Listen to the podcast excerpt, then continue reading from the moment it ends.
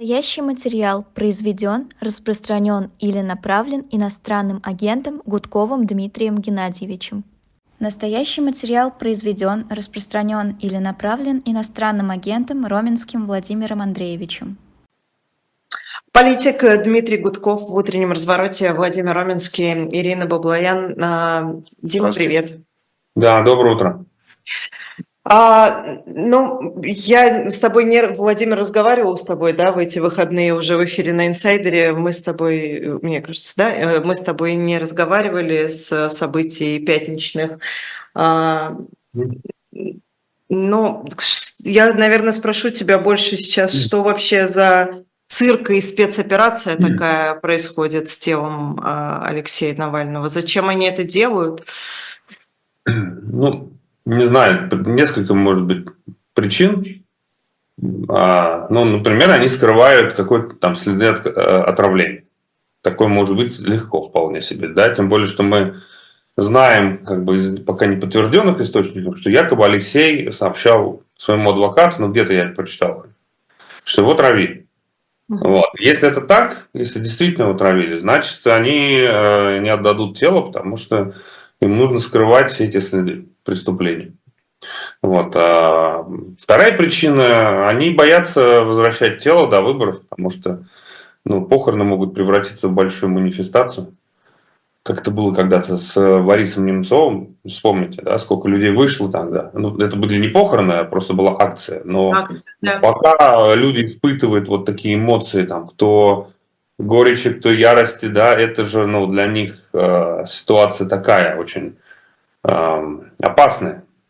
Тем более в преддверии so-called, когда называемых выборов, которые никакими выборами, конечно, не являются, но картинку они себе портить не хотят. Поэтому я не исключаю, что они через две недели могут опять продлить, опять продлить, да, и там где-нибудь в конце марта, а может быть на майских праздниках, там, или что у нас, апрель идет, ну, может, ну, какие-нибудь апрельские там выходные перед апрелем, они отдадут тело, вот, и дальше уже волна как-то возмущения пройдет. Ну, наверное, вот что-то такого, такое они обсуждают. То есть это какая, ну, какая-то, в моем представлении, какая-то а, у них должна быть такая нестыковка. То есть, если они скрывают тело, да, то кажется, что им есть что скрывать. Тут же, ну, ты, просто логика, да, иначе почему бы и не показать?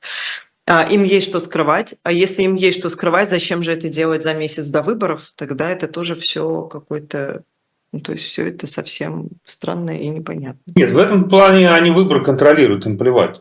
Им просто э, нужно сделать все возможное, чтобы... Чтобы люди, картинку не испортить себе. Чтобы люди, да, чтобы люди не выходили ни на какие там похороны и так далее. Вот что им нужно. А то, что это произошло за месяц до выборов, ну, мне кажется, это сделано просто демонстративно.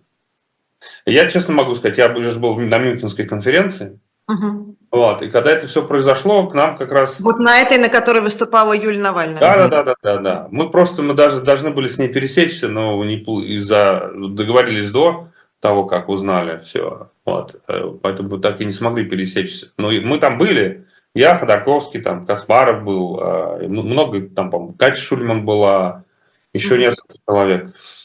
Вот, и когда это все произошло, к нам подходили э, разные политики, ну, там, американцы, немцы, там, все-все-все. И у них был глав, главный вопрос, это что, Путин это специально сделал под конференцию? Вот это просто это специально он сделал, показал нам такой факт российский, что типа мы тут обсуждаем Украину, а он нам продемонстрировал, что им абсолютно наплевать. Ну, как бы я на этот вопрос, конечно, не готов был ответить. Но в принципе, с учетом того, как они реагируют вообще на происходящее, да, это демонстрирует свою слабость, то вполне себе Путин может им демонстрировать все, что угодно. В принципе, это убийство Навального, это такая демонстрация того, что мы можем все, что хотим, и нам ни хрена за это не будет. И вы конкретно там на Западе ничего нам не сделаете. А, а чего они сделают? Ну просто вот что они сделают? 13-й пакет санкций добавит еще 5 человек в список – или запретят въезд Магнитского... на автомобилях с российскими номерами, или что, закроют 5 тысяч банковских счетов в Германии и Франции россиянам. Ну вот все, что они могут сделать. Ну, Юлия Навальная, она э, вчера уже встречалась, и вот эти контакты с э, европейскими дипломатами и политиками продолжила, и э, после этого уже звучат слова того, что мы будем помогать российской оппозиции, мы будем помогать честным журналистам из России. Mm-hmm. Или это, опять же, выражение, это, выражение это озабоченности, не более того? Я, честно говоря, в заявления не верю ни в какие. Да? Заявления заявлениями, а должны быть действия. Вот а действия очень простые. Вы для начала должны не признать Путина президентом после 17 марта и признать какую-то там структуру оппозиционную, а мы в принципе начали работать вместе, просто признать в качестве партнера конкретного там, а, чтобы мы могли свой флаг, грубо говоря, поставить в ПАСЕ, где есть флаг Тихановской, да, а чтобы Европарламент официально э, начал с нами работать, но он работает через рабочую группу. Ну, рабочая группа с Кубилиусом – это одно, а если бы это была официально созданная какая-то структура при Европарламенте, это другое, или даже при Еврокомиссии. Или, например, назначить специального представителя, вот то, что мы требуем, а, и мы требуем, требовать мы не можем, мы, конечно, просим, чтобы в рамках Европейской комиссии был назначен специальный представитель по делам, как бы, даже не обязательно только российских беженцев, можно там а, беженцев из стран, как бы, э, где, э, ну, там, авторитарных стран, тоталитарных стран, неважно. То есть беженцы, которые э, переезжают за рубеж в результате репрессий внутри страны. Вот вы можете сделать такого спецпредставителя, через которого мы бы официально решали проблему. Потому что там банковские счета закрывают без объяснения причин. Причем ладно бы закрывали людям, которые под санкциями находятся. Закрываются просто так. Почему? Потому что банки не хотят иметь потенциальных каких-то рисков да, а, а, в результате проверок попасть тоже под какие-то санкции. А давайте на всякий случай всех русских выгоним с российским паспортом. Вот, и проблем не будет. И причем, а, ну, такая самоцензура уже началась. Вот. И нужен специальный представитель, который придет от имени по поручению, да, какой-нибудь там центральный банк Европейского Союза и скажет, значит, здесь э, дискриминируются права наших граждан там-то, там-то, там-то, там-то. Дайте команду центральным банкам этих стран, чтобы они сделали соответствующее заявление. И, ну, вот, ну, как бы вот, вот этот механизм нужно создать. Что там, хмурить брови, брови хмурить и делать какие-то заявления? Конкретно, нужен спецпредставитель который бы решал проблемы. Нужно, нужно э, добиться решения Центрального банка там, Евросоюза. Нужно добиваться решения центральных банков. Это только по одной проблеме, а таких проблем очень много. Я не знаю, что будет дальше. Вот. А в том плане, а, а, ну, то, что Юля, да, продолжит дело, и она, в общем-то... Про это сейчас поговорим, я просто а, хочу... Это, пока это мы... потому что, ну, как бы ее публичность, да, а, там, известность, она очень может помочь, на самом деле, этому делу и подтолкнуть какие-то процессы. Про это мы сейчас, э, мы ну, сейчас поговорим, но пока мы далеко не, не отошли от э, тех проблем, о которых ты говоришь, это, безусловно, важно. Э, и, ну, то есть, естественно, необходимо, чтобы они уже действительно легализовали какого-то представителя, который будет отстаивать интересы россиян. Это, безусловно, важно. Но глобально, если посмотреть на то, что происходит, вот это вот высказывание озабоченности, да, и там Владимир Путин убил Навального, там Байден говорит прямо – но за этим ничего не следует глобально, ничего за этим не идет. Они будто бы говорят, да, убил, мы видим, но ничего делать не будем. Ну, давайте посмотрим. Потому что, в принципе, они ничего и не могут делать, по большому счету. Все, что они могут сделать, это дать деньги и оружие Украине. Вот это Еще они могут. А да. что они могут Путину сделать? Ну, объективно. Ну, а экономика современно устроена таким образом, что западные как бы, страны это, ну, там, большая доля да, экономики мировой. Но еще есть Китай, а еще есть глобальный юг, это 16, по-моему, процентов мировой экономики. И что бы там Запад не, не решил, все равно любые санкции элементарно обходятся. То есть они ничего не могут сделать. Ценовой потолок нефти, да фу, мы будем продавать Индии. Что они еще могут сделать? Запретите там продажу товаров, но все это будет идти через другие страны. И ничего Запад сделать, ну, в принципе... Не признать выборы президентские, но это же... Это, ну, это, это, это, это важно... Это, это реалистично, это маловероятно. И это маловероятно, но, например, уже есть список э, из 70 там, с лишним очень известных политиков мировых, да, и вообще ну, просто известных людей, типа там Фрэнсис Фукуяма и так далее, которые э, подписали петицию всяким западным правительствам, петицию не признавать Путина после марта. Вот мы, кстати, сейчас в ближайшее время опубликуем, так что, видите, я вас э, как бы анонсировал э, в первом СМИ. Вот. Значит, а, а, ну кто-то не признает, кто-то признает. Соответственно, э, это вряд ли, конечно, изменит ситуацию э, в России, но это просто важно даже для, того, для самого Запада, потому что, ну как можно признавать выборы на оккупированных территориях? А как это должно работать э, с технической точки зрения? Э, вот у нас есть прекрасные три дня голосования, шикарный э, полдень без Путина 17 марта. На следующий день мы просыпаемся. Центр избирком говорит то, что он уже подсчитал 99,9 а называет результаты. 90% Путин победил, да, и что? И как-то лидеры что? просто его не поздравляют и говорят о том, что мы не признаем? Ну, наблюдателей-то и так, наверное, не будет там. Смотрите, фор- формально очень все просто. Э, они могут признавать, не признавать, это никак не повлияет на ситуацию внутри страны. На что это повлияет? Это повлияет на то, что любые решения, которые Путин подпишет, они будут изначально нелегитимны.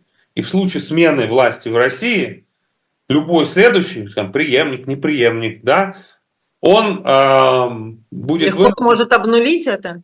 Ну, во-первых, обнулить это, да, потом он будет вынужден искать эту легитимность и договариваться с Западом и так далее. А здесь Запад может э, сказать, окей, как бы, ну тогда нужно будет, чтобы тебя признали регион, а это другая модель, которая может выстраиваться в России. Но это, подчеркиваю, это скорее больше э, Западу нужно, чтобы продемонстрировать отсутствие двойных стандартов. А то мы тут э, аннексию не признаем, а выборы на аннексированных территориях признаем. Да, и поэтому ну, как-то очень странная позиция. А если вы признаете Путина, ну, тогда вы не можете формально выстраивать отношения с оппозицией, о чем вы говорите. Потому что ну, вы же признали Путина, он представляет у вас Россию, да, и россиян, значит. А тогда кто все остальные, кого вы поддерживаете? Вот, значит, с этим много разных проблем. Ну, давайте вернемся к санкциям, а то мы просто сейчас прыгаем с темы на тему. Да, да, да. То, что они могут сделать, это конкретно создать условия для тех россиян, которые выступают против войны, против Путина, которые готовы уехать из страны, да, создать для них условия. А еще бы лучше бы э, финансировать там, э, программы релокации. Потому что минус один инженер, минус одна ракета. Да, минус там айтишник, минус софт, который, грубо говоря, наводит эти ракеты по целям в Украине. То есть, грубо говоря, Путина нужно обескровить в плане кадров, его эту военную машину, вот, а не препятствовать россиянам куда-то там приезжать в Европу. Вот. И второе, нужно создать условия, везде им говорю просто, для оттока капитала. Потому что Путин продает нефть. Нефть это главный источник доходов российского бюджета. Дальше, продавая нефть, он получает деньги в России. И дальше эти деньги в России остаются, начинают там распределяться там, на военные расходы и так далее. Ну, очевидно, что все равно нефть он продаст, деньги он получит в России. Так вы же взяли и закрыли Россию так, что эти деньги никто не может оттуда вывести в ту же Европу. Чичваркин про это хорошо сказал. Городили Россию забором и закидываете деньгами. Ну, конечно, потому что деньги там остаются. Грубо говоря, вот там кто-то продал квартиру. Ну, давайте возьмем там, не знаю, за 100 тысяч евро. Предположим, продал кто-то квартиру. Как-то эти 100 тысяч евро, а, извините, я просто в евро говорю, чтобы было понятно, ну, э, там, угу в Европу можешь вывести как бы, валюту. Да. Вот ты как эти 100 тысяч евро вывезешь из России? Ну, только покупая крипту, через крипту перебрасывать. Вот миллион ну, манипулятив... ну, манипуляции нужно произвести. Да, да. во-первых, ты потеряешь какой-то процент, во-вторых, ты эту крипту куда понесешь? Ты понесешь в банк, тебе скажут, откуда у тебя деньги. Мы, и никто у тебя эти деньги не возьмет. В Европе и в Америке ты их не можешь легализовать вообще никак. Угу. А если ты бизнес продал, у тебя там не, не 100 тысяч евро, у тебя там миллионы евро а может быть десятки миллионов евро, да, в зависимости от бизнеса. Как ты деньги будешь выводить? Через крипту? Да хрен. Куда ты с этой криптой? Или кэш повезешь в самолете? Это невозможно. Поэтому деньги сейчас остаются в России. Если бы хотя бы западные банки, типа вот Коммерцбанк, Райфайзенбанк, вот такие западные банки. Если бы с них сняли ограничения, чтобы они могли, например, открывать счета россиянам, да, не обязательно всем, да, можно там комплайенс включить, проверять. Ну, например, э, Россия, э, кто-то из граждан России в России продает недвижимость, эти деньги идут в банк западный, и западный банк по свифту переводит это куда-то в Европу. Легальные деньги, ты их можешь показать, вот ты продал квартиру. Или ты продал бизнес. То есть, короче, нужно, наоборот, открывать все эти каналы вывода денег. И тогда отток капитала может быть, ну вот по оценкам разных экспертов-экономистов, я здесь не хочу как бы свое мнение навязывать, но это сотни миллиардов долларов. Это отток капитала по году будет. Сотни миллиардов. Путин на войну тратит 100 миллиардов в год. Вот вам, пожалуйста. Уедут кадры, будет отток капитала, это уже серьезное ослабление. Вот туда и надо бить. Да, конечно, там санкционные листы нужно внести всех этих фсиновцев и так далее, но это как бы э, не так важно. Это, ну, скажем так, важно, но это не меняет э, атмосферу в России. Отток кадров, отток капиталов очень может серьезно ослабить Путина, путинскую военную машину. Вот и надо этим заниматься. И надо, грубо говоря, а уже те санкции, которые введены по, по запрету продажи каких-то там товаров двойного назначения в Россию, нужны более жесткие санкции а, против тех, кто помогает обходить санкции. А это делается элементарно. Иноземцев об этом уже говорил. Вы приходите в банки, в ваши европейские, и говорите, товарищи банкиры, если мы увидим, что вы проводите сделки для компаний, каких-нибудь там в Китае, в Казахстане или в третьих странах, через которые покупаются товары двойного назначения для России, если мы увидим, что вы проводите такие сделки, вы попадете под санкции. Западные банки, западные банкиры. И все. После этого хрен они что купят, потому что они не смогут эти платежки переводить. А по крипте, через крипту работать, ну это крайне сложно. И все, один банк... Это попадает... так просто, почему они этого не делают? Потому что это интересы западных банков. Вот и все. А в западных банках есть отдел в каждом банке, отдел комплайенса. Ну, вы это хорошо знаете. Да. Отдел комплайенса мне э, просто меня, как-то мозг у меня взрывается, когда я положил там 300 евро себе на счет, и мне там 5 раз или 6 раз позвонили выяснить, откуда у меня 300 евро. Угу. То мне как, как я это получил. Вот, а еще там э, были платежи, когда их блокировали, и говорят, отдайте теперь мне документы на каждые эти 100 евро, там 300 евро. И значит, есть в банке комплайнс отдел, который уж точно может понять, что фирма «Рога и копыта» из Китая, когда покупает чипы где-нибудь э, в Эстонии, или я не знаю, где они чипы покупают, в большом количестве, раньше покупали там, не знаю, тысячи штук, а теперь покупают 10 тысяч штук. И вот банк Э, пожалуйста, элементарно, может спросить у фирмы «Рога и копыта», а с какого хрена у вас раньше было тысяча чипов, а теперь 10? А куда? Вот дайте документы, куда вы эти 9 тысяч чипов поставляете. Это может сделать отдел банковского комплайенса. И если дальше это рога и копыта говорит, а вот мы будем продавать это, например, в России, то банк говорит, мы нифига сделку не проводим. А если вдруг фирма рога и копыта э, да, говорит, что она эти чипы продает другой фирме рога и копыта, то банк у другой фирмы рога и копыта запрашивает информацию, а куда они 9 тысяч чипов. Это, ну, короче, сделка не пройдет. Если будет банк конкретно работать э, в этом направлении, не с Гудковым бороться с его 300 евроми, да, а выяснять, куда эти сделки э, ведут. Вот и все. Все, вот три меры, больше ничего не надо делать. Ну, Понятно, но это надо продолжать додавливать их, вероятно. Но если это нарушает их собственный интерес, я не вижу никаких причин, почему бы они на это пошли. Вот, вот в этом-то все и дело. Хорошо, тогда если э, это э, интересы нарушает, а война в Украине не нарушает, ну, значит, тогда Путин потом на прочность будет проверять, как работает пятый э, пункт устава НАТО нападение на одну страну да, приравнивается к нападению на весь блок НАТО. Окей, вот полетит какая-нибудь ракета куда-нибудь в Польшу или в Литву. Будут американцы воевать с Путиным? Или британцы? Да, вопрос. Это их не беспокоит? Но их, видимо, не беспокоит, пока не летят, а, собственно. Вот, А, да, но это такой вечный вопрос. э, это, это не вечный мы- вопрос, это, это их, э, э, это don't look up, да, это называется. Мгм. Они не хотят смотреть наверх. Но чтобы э, до них достучаться, мне кажется, до э, европейцев, американцев, но ведь тоже, э, наверное, нужно э, какое-то объединение. Э, Если бы был человек, который бы мог бы представлять всех, если бы была э, готовность сесть и объединиться, Э, но мы-то зачастую тоже сами не наблюдаем вот таких решений, таких достижений. Нынешняя очень э, трагическая ситуация, тем не менее, может ли она к этому подтолкнуть? Мы понимаем, что э, Юлия Навальная, она ну, как бы объявила о том, что деятельность ее мужа будет продолжаться. Да, и она, она еще попросила поддержки. Я написал Да. Юле силы и терпения, на мою поддержку можешь рассчитывать. А я считаю, что, конечно, все, ну хватит уже конкурировать, что-то надо ну, вместе двигаться дальше. Тем более, что э, там все, кроме ФБК, объединилось на самом деле. Да, и если сейчас и Юля в этом будет участвовать, то мы реально можем многого добиться.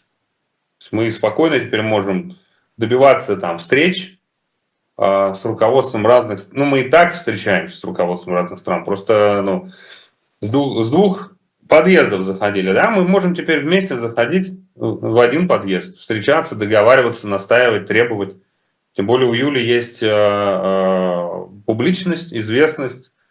Э, так что я бы, ну, я надеюсь, что Юля к этому готова. Да, и если она к этому готова, и если у нас э, будет совместная какая-то там деятельность, то мы будем более эффективны в решении этих вопросов. Дим, ты, ну, ты же знаком с, с Юлей. Для тебя неожиданностью было вчерашнее обращение? Да нет. Я думаю, ну, мне кажется, у нее выбора нет, даже если она этого и не хотела. Ну, произошли такие страшные события, да, и, и дело, в общем-то, как дело Алексея, оно не должно умирать, да, оно должно продолжаться. Кто, как не Юля? Я, в принципе, ожидал, что она продолжит. А вчера я смотрела какое-то невероятное количество эфиров э, на разных каналах, и а, многие, ну, уже открыто так говорят и называют Юлю лидером российской оппозиции. А, можно так сказать, как ты считаешь? Ну, то, что она самая популярная, да, безусловно.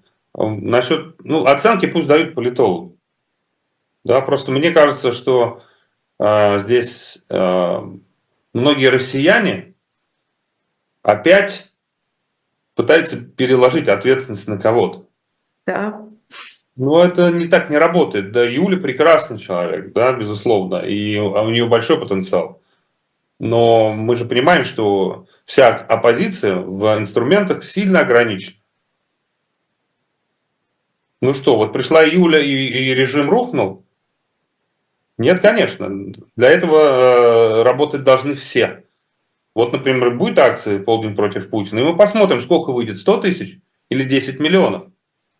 И от этого будет зависеть атмосфера внутри страны. Потому что, ну, лидеры, если за, за лидерами нет поддержки никакой, ну, мы видим, что происходит с лидерами. Вот Навального три года, да, по, по сути, пытали, убили. Нет, я э, понимаю, что очень многие люди выходили, я сам был еще в стране на, в этих трех акциях протесты принимал участие, э, там и несанкционированные были акции. Но народу-то было не так много. Поэтому, по сути, если в целом говорить про общество, да, общество не, не заступилось ни за Навального, ни за многих других. Я имею в виду не тех людей, которые выходили. Этим людям памятник надо ставить. И этим людям я очень благодарен. Но в масштабах страны да, не, не набралась критическая масса, чтобы защитить лидеров.